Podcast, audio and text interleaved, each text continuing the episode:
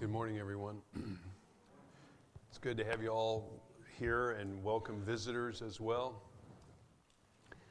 We are f- going to, God willing, review the book of Leviticus today. This will be the last Sunday that will be in Leviticus, at least for now.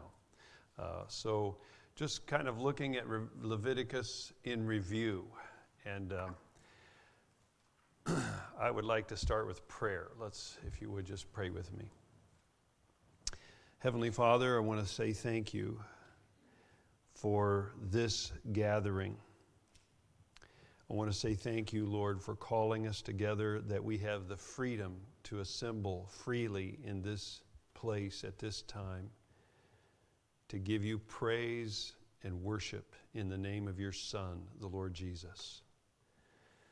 Lord, would you help us today to do that very thing? that our attention would be on you and that our worship would be to you. would you free us from distraction and keep our attention fixed on you? And Lord, I pray, Holy Spirit of God, that you would use your holy word to affect us and to shape us, to change us where you want to change us. Make us willing and receptive, we pray. For your glory and honor, in Jesus' name, amen. okay, so what I'd like to do this morning is just read three verses to begin with, starting in Leviticus chapter 16 one verse uh, near the end of chapter 16 and two verses in chapter 19.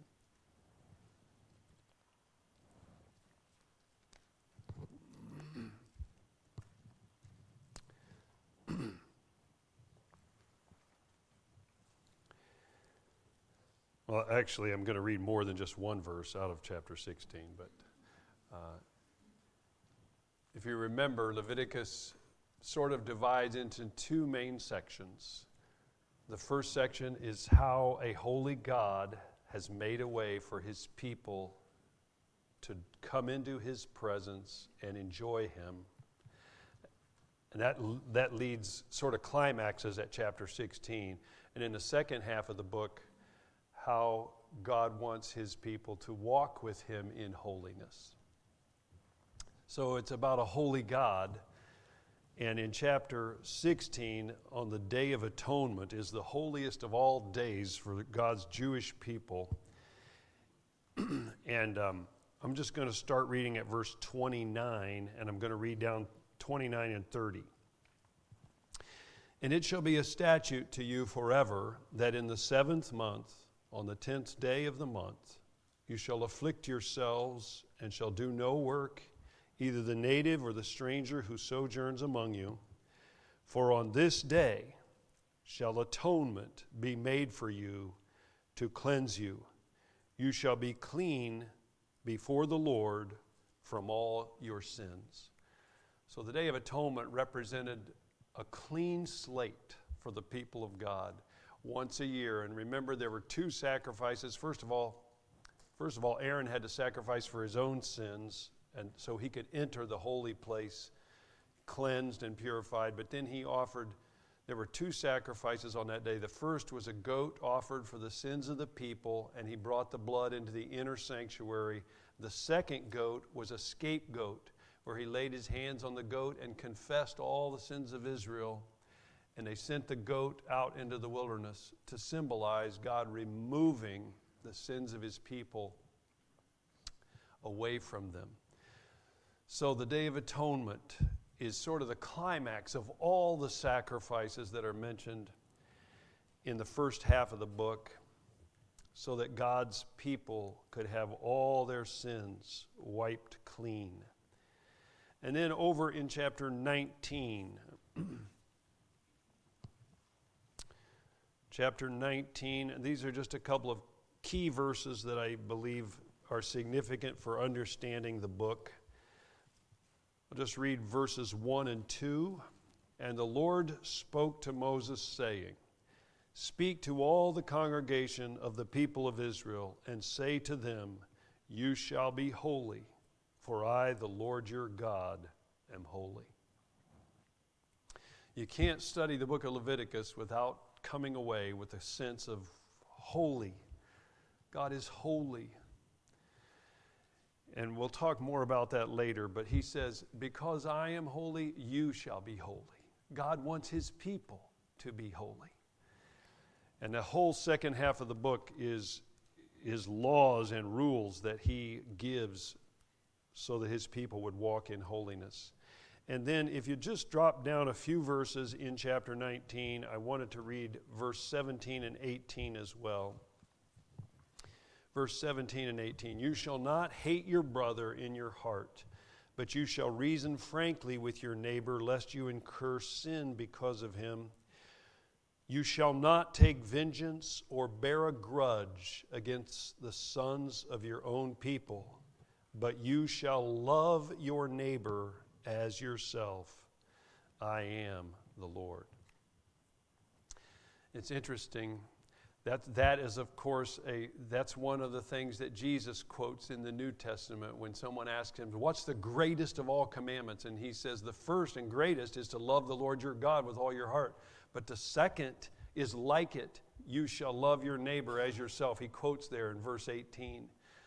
And the reason I mention it here is because it is so crucial understanding that when God calls his people to live in holiness, he's calling them to live in love.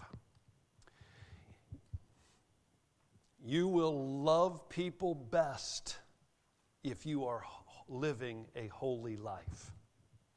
Holiness empowers what God defines as love.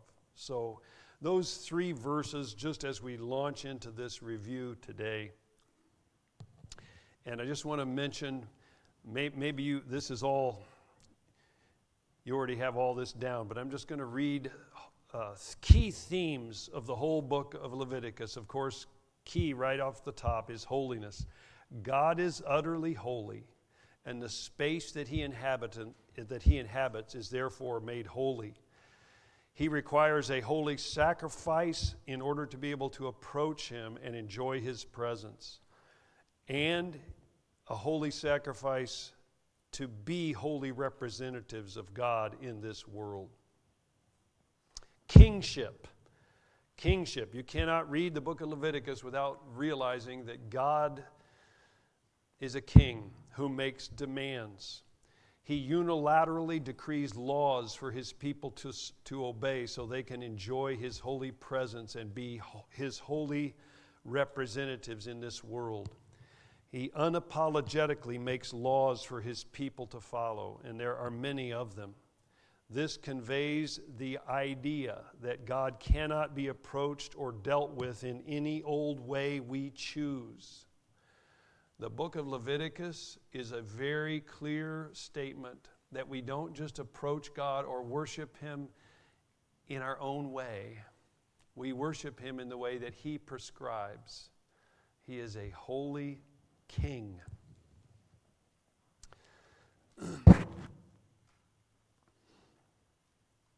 the book of Leviticus confronts the modern man or woman or boy or girl with demands demands from a holy God, and this conveys his absolute sovereignty and authority over all things. Also, the book of Leviticus, one of the key themes is grace. This book, with all of its legal demands, is full of grace because at the very heart of it, it prescribes a way that we, as unholy people, can be accepted by a holy God.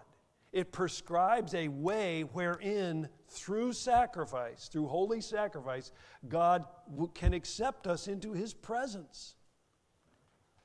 That's good news. That's grace.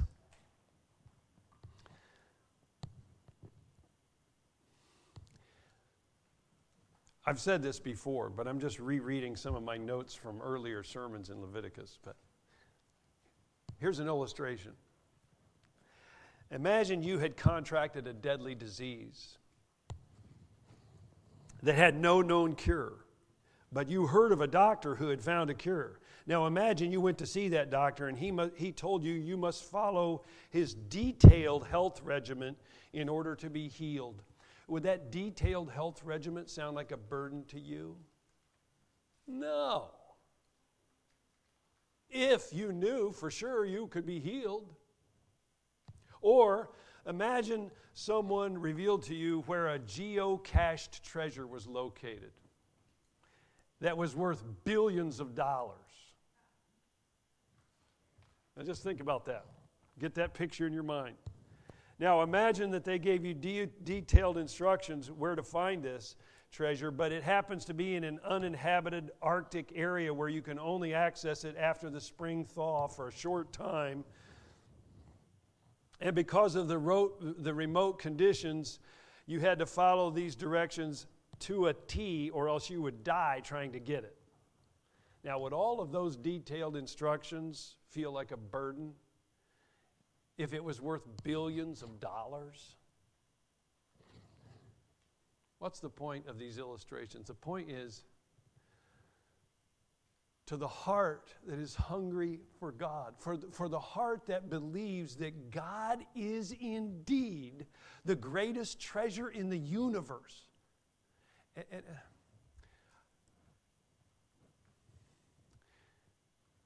we just had a great time down south, by the way, with seeing, seeing some of our family and friends. But we, my daughter lives in a country area in the kind of the mountainous regions of Georgia, North Georgia. And at night, you can see these beautiful stars. And we can see them here too, as long as you're not in the Walmart parking lot where you have so much light pollution. But you know, what I'm saying is, my son, my, my oldest grandson, my, my daughter's oldest son, comes home from first grade and he said, We asked him, What'd you learn in school today? He just loves school. He goes, Well, you know what I learned in school? The, we talked about the largest star that we know of. And the largest star that we know of would make our sun, the sun that our earth goes around, the size of a grain of salt. And then he gets a smile on his face. Because that is mind blowing, isn't it? I mean, these things are mind blowing, and yet, and yet, we are sustained, and I've said this so many times this, this earth is just beautifully designed for life. I mean, we, we ask the question about the problem of evil, the problem of pain, but what about the problem of pleasure? What about, the, what about all the sweetness? There is a lot of sweetness. And it comes from the designer, the intelligent designer, who is God, and He is so good. He is so great, and He is so glorious. He is better than a geocache treasure worth billions of dollars. The stars were his idea. Pepperoni was his idea. He just gave it to some Italian guy.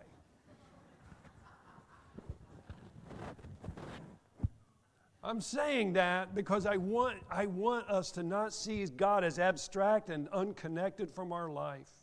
As Pastor Kyle used to say, it was God who made the coffee bean, and he said, It is good. God is so good. So, the, for his people, for, for a person who is starting to believe that could be true, these laws, these sacrificial laws of Leviticus, did not feel burdensome. They were precious because he has made a way for unholy people, unclean, ceremonially unclean people, to be able to draw near to him and enjoy his holy presence. And then, so the book of Leviticus is, is about a holy God graciously making a way for his holy people to approach him and enjoy his holy presence, and then they themselves to walk with him in holiness. So I mentioned the, the kind of the structure 1 through 16 is holy sacrifices so that God could, God's people could approach him and enjoy his presence.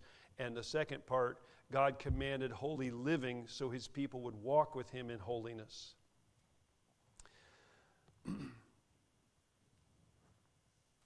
I also did not read it, but another key verse in my judgment of the whole book is found over in chapter 26 near the end where God is giving the blessings for obedience and the curses for disobedience. But in chapter 26, beginning at verse 9, I just want to read this little section 9 through 13. Leviticus 26, 9 through 13.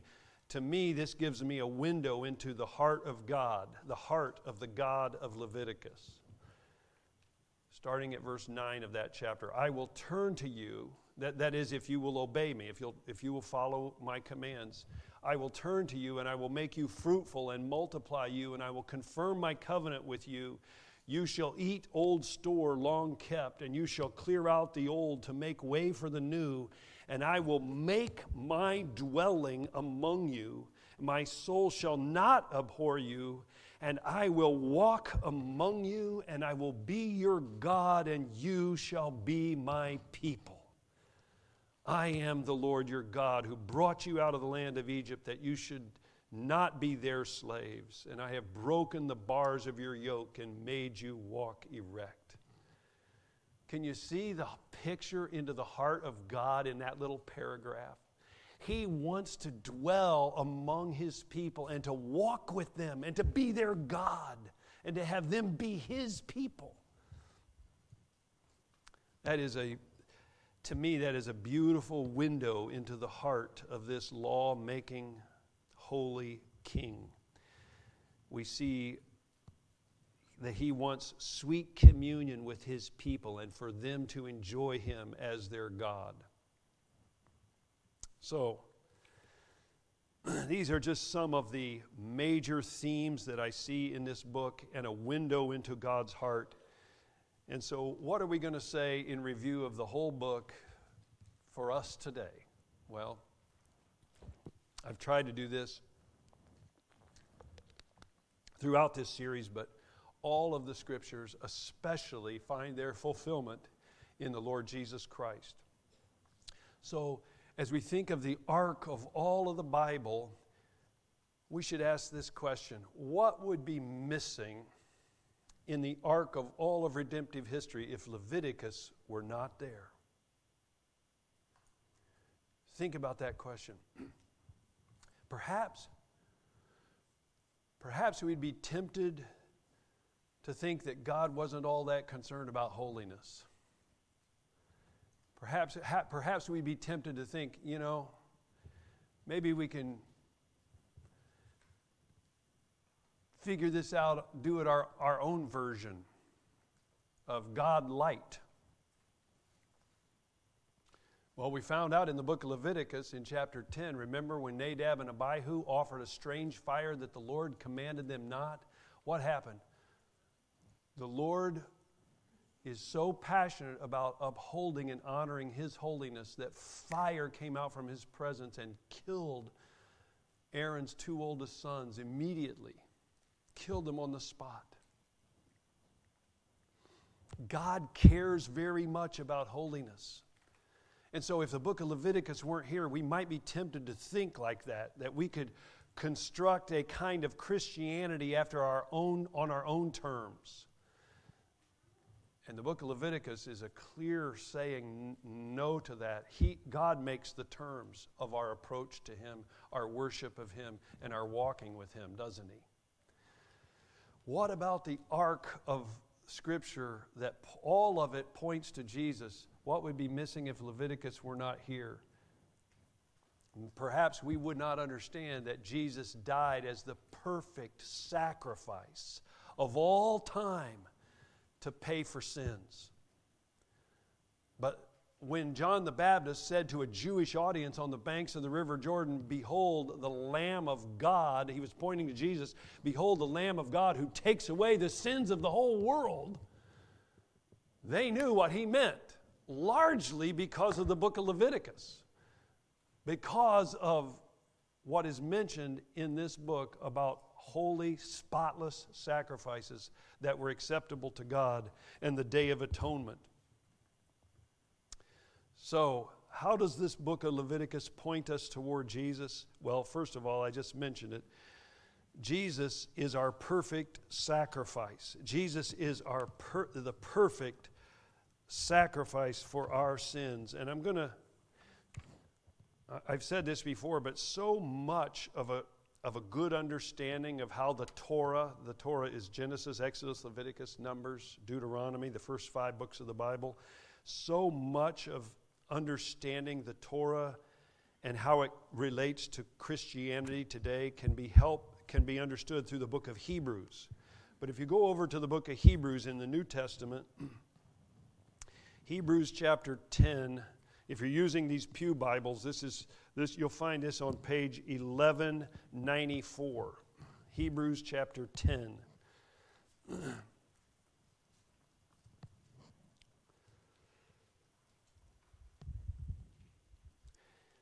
Jesus is our perfect sacrifice. I believe Leviticus, Jesus fulfills Leviticus in that way, that he is our perfect sacrifice. And I think Hebrews chapter 10, verses 11 through 14, help illustrate that. Hebrews 10, starting at verse 11. And every priest stands daily at his service, offering repeatedly the same sacrifices which can never take away sins. He was talking about the Old Testament. But when Christ had offered for all time a single sacrifice for sins, he sat down at the right hand of God waiting from that time until his enemies should be made a footstool for his feet. For by a single offering he has perfected for all time those who are being sanctified. Now, that, that is a powerful verse. I, I would encourage you, I know we're meditating uh, on, on uh, the second Peter verse this week, or the verse of the week, but I would encourage you sometime to highlight Hebrews 10:14 and meditate on it. By a single offering he has perfected for all time those who are being sanctified. No, it's a, it's a past completed action for a group of people who are presently being made holy. But he that I believe that shows that Jesus is our perfect sacrifice that Leviticus was pointing to. And he fulfills, therefore, all those sacrifices. Secondly, in the book of Leviticus, there's a lot about priests and high and the high priest. And I would say, secondly, Jesus fulfills Leviticus because he is the perfect high priest for us. He is the perfect high priest for us. Again, if you're in the book of Hebrews, stay right there and turn back to chapter 4. Chapter 4, Hebrews 4, starting at verse 14. This is page 1189 in the Black Pew Bibles. Hebrews 4 14 through 16. Since then we have a great high priest who has passed through the heavens, Jesus, the Son of God. Let us hold fast our confession. For we do not have a high priest who is unable to sympathize with our weaknesses, but one who in every respect has been tempted as we are, yet without sin. Let us then with confidence draw near to the throne of grace that we may receive mercy and find grace to help in time of need. Isn't that a precious paragraph? We have a high priest who knows how we're tempted. He knows our weaknesses. He was tempted exactly like we were, and yet he stayed faithful to the Lord all the way to the end. He didn't have to offer sacrifices for his own sins like Aaron had to before he offered sacrifices for the people's sins because he was without sin. But he knows how we feel, he knows what you're going through. So then, since we have such a great high priest, let's draw near with confidence to his throne of grace Notice it doesn't say a throne of shame or a, thro- a, throne of something else, but it's a throne of grace. He's ruling in grace, and he loves to give grace to the humble. And he will. He, he's opposed to the proud, but he gives grace to the humble. So let's humbly draw near to him so that we can receive mercy and find grace to help in our time of need. Another little paragraph on Jesus as our perfect high priest is in Hebrews chapter 7. If you just turn over there a couple pages, Hebrews 7, verse 23.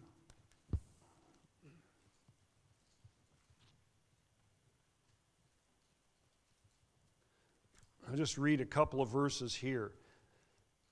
This uh, Hebrews chapter 7, verse, starting at verse 23. The former priests were many in number because they were prevented by death from continuing in office.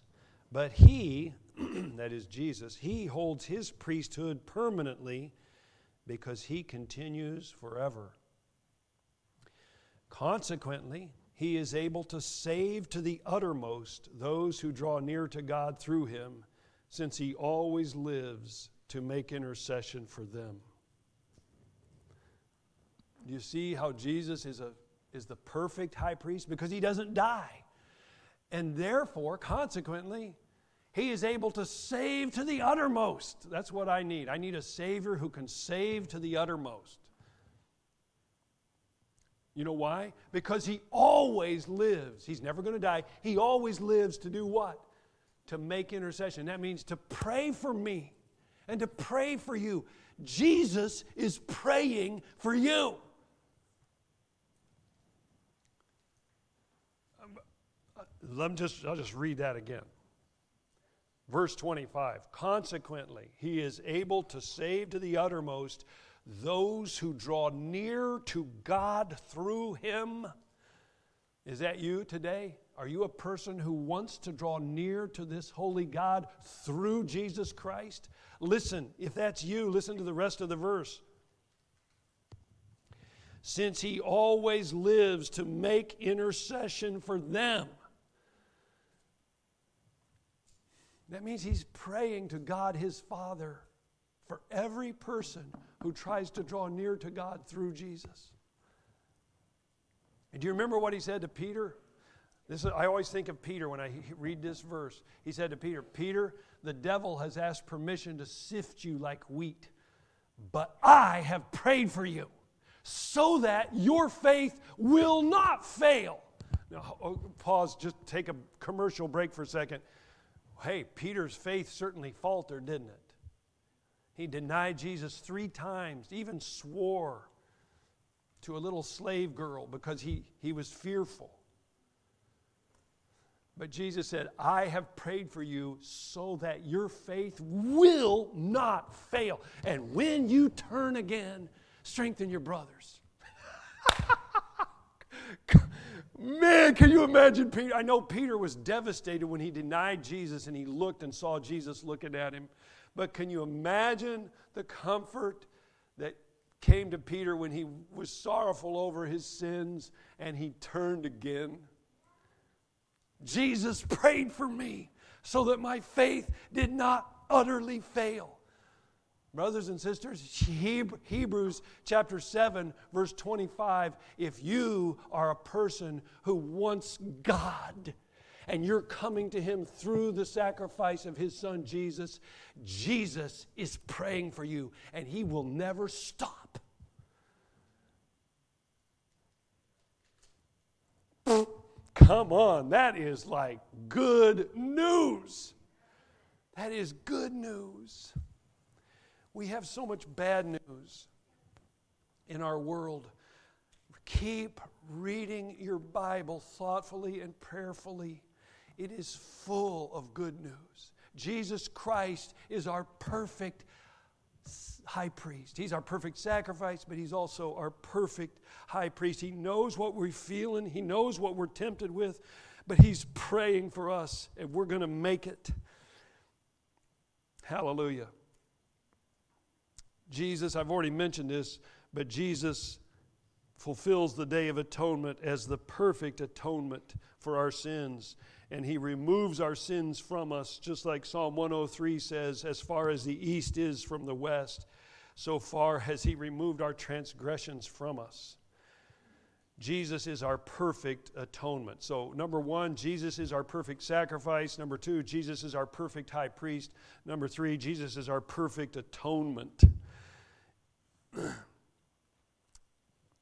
now, number four, and, and, and number four, Jesus lived in holiness for us, and he leads us in the path of holiness. Jesus lived in holiness for us. He fulfilled all those ritual laws, all those ceremonial laws, all the Torah, he fulfilled perfectly. And he leads us in a path of holiness. I just want to say you can see this in the book of Leviticus. God made a way for his people to draw near to him through a holy sacrifice, but drawing near to him included included walking with him in holiness. As I read in chapter 19, you shall be holy, for I am holy. And you shall love your neighbor as yourself. Verse 18 to live in holiness, to, in obedience to God, makes you, suits you to be a person who can love people really. Jesus lived in holiness for us because none of us do that perfectly, but He did. So not only was He the sacrifice to be the payment for our sins, he had the perfect track record of obedience to give to us so that we could stand in righteousness before a holy God. And he leads us in holiness. He leads us in holiness. Jesus said, Come and follow me. He doesn't just say, Hey, I'll be your fire insurance out of hell and you can live any way you want to. That is not the Jesus of the Bible. The gospel is not Jesus was holy, so I don't have to be. That's not the gospel. Here's the gospel Jesus is holy. He died in my place to make me holy. Because you know, it's only when our hearts are changed by the power of His Holy Spirit that we desire to please Him that we become happy people. Don't, don't believe that all the vacations and all the nice cars and all the boats on the lake is what is where happiness is. Happiness is an, I mean, I'm talking about real happiness or what some people call joy. Some people differentiate between those two, but happiness of the soul is what Jesus wants. He said, I, I said these things to you so that my joy may be in you and your joy may be full. He wants our joy to be full. But it comes as we follow him, and he leads us in paths of holiness. So don't think that the book of Leviticus is all about Jesus just being a perfect sacrifice so that we can be accepted before God and just live unholy lives. That's not what the Bible is teaching. The Bible is teaching God provided holiness through the sacrifice for us so that we could enjoy Him and walk with Him in holiness. So I think the two parts of the book of Leviticus accurately represent the two aspects of Jesus. He, he lived in holiness for us, and He leads us in holiness. And finally, fifthly, Jesus will return Someday soon, Jesus will return in glory for his own. And I think all the feast days are pointing to this. I think especially the Feast of Trumpets that we talked about in the latter chapters of Leviticus. All of this is pointing to the day. He is the first fruits from those who rose from the dead, and he is going to come with the trumpet sound of God one day soon and welcome those who bank their hopes in Him. He's going to welcome them home. And we're going to sit down. This is what the Bible says. We're going to sit down and eat with Him. And wonder of wonders, He's going to serve us. He's going to be like the waiter. I know how I remember I remember how Peter was with that when Jesus was washing his feet. Hey, you ain't washing my feet. I should be washing yours. And Jesus said, if I, if I don't wash your feet, you don't have any part with me. So Jesus, the, the King of Kings, became our servant. And even upon his return, he's going to serve us in a wedding feast when he is reunited with his people. And all the feast days of the latter part of Leviticus uh, and the year of Jubilee are, are, are fulfilled in Jesus Christ. I have a whole list of other things that I could say, but I'm not going to. Just want to close with these thoughts. God is holy, and He demands holiness from His people. Leviticus provided a way for God's ancient people to draw near and enjoy communion with Him through a holy sacrifice.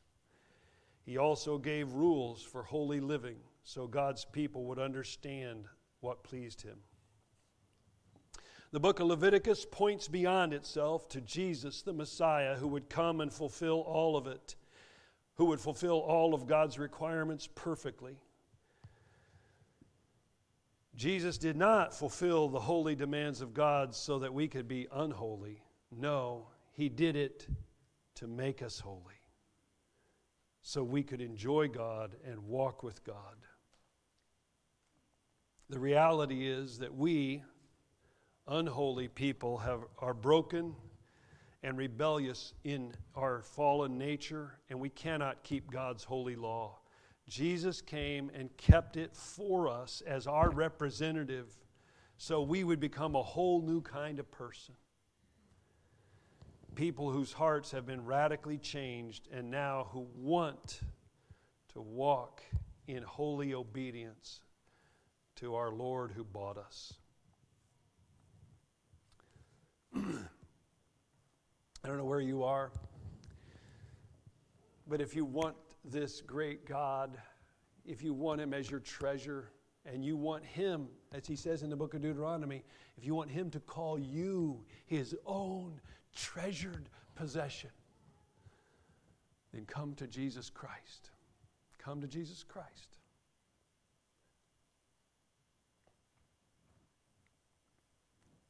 Just say, Lord, forgive me for all of my sins. Take me as I am and make me holy, and let me walk with you. Be my God, and let me be your people. Let's pray together. Lord, I thank you for this time that we have spent the last eight and a half months in the book of Leviticus. I pray, Lord, that you would use it to add a weightiness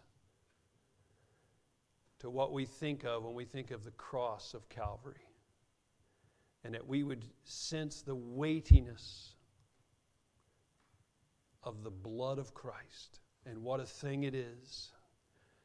That it doesn't just pardon our iniquities, but calls us to a whole new way of living.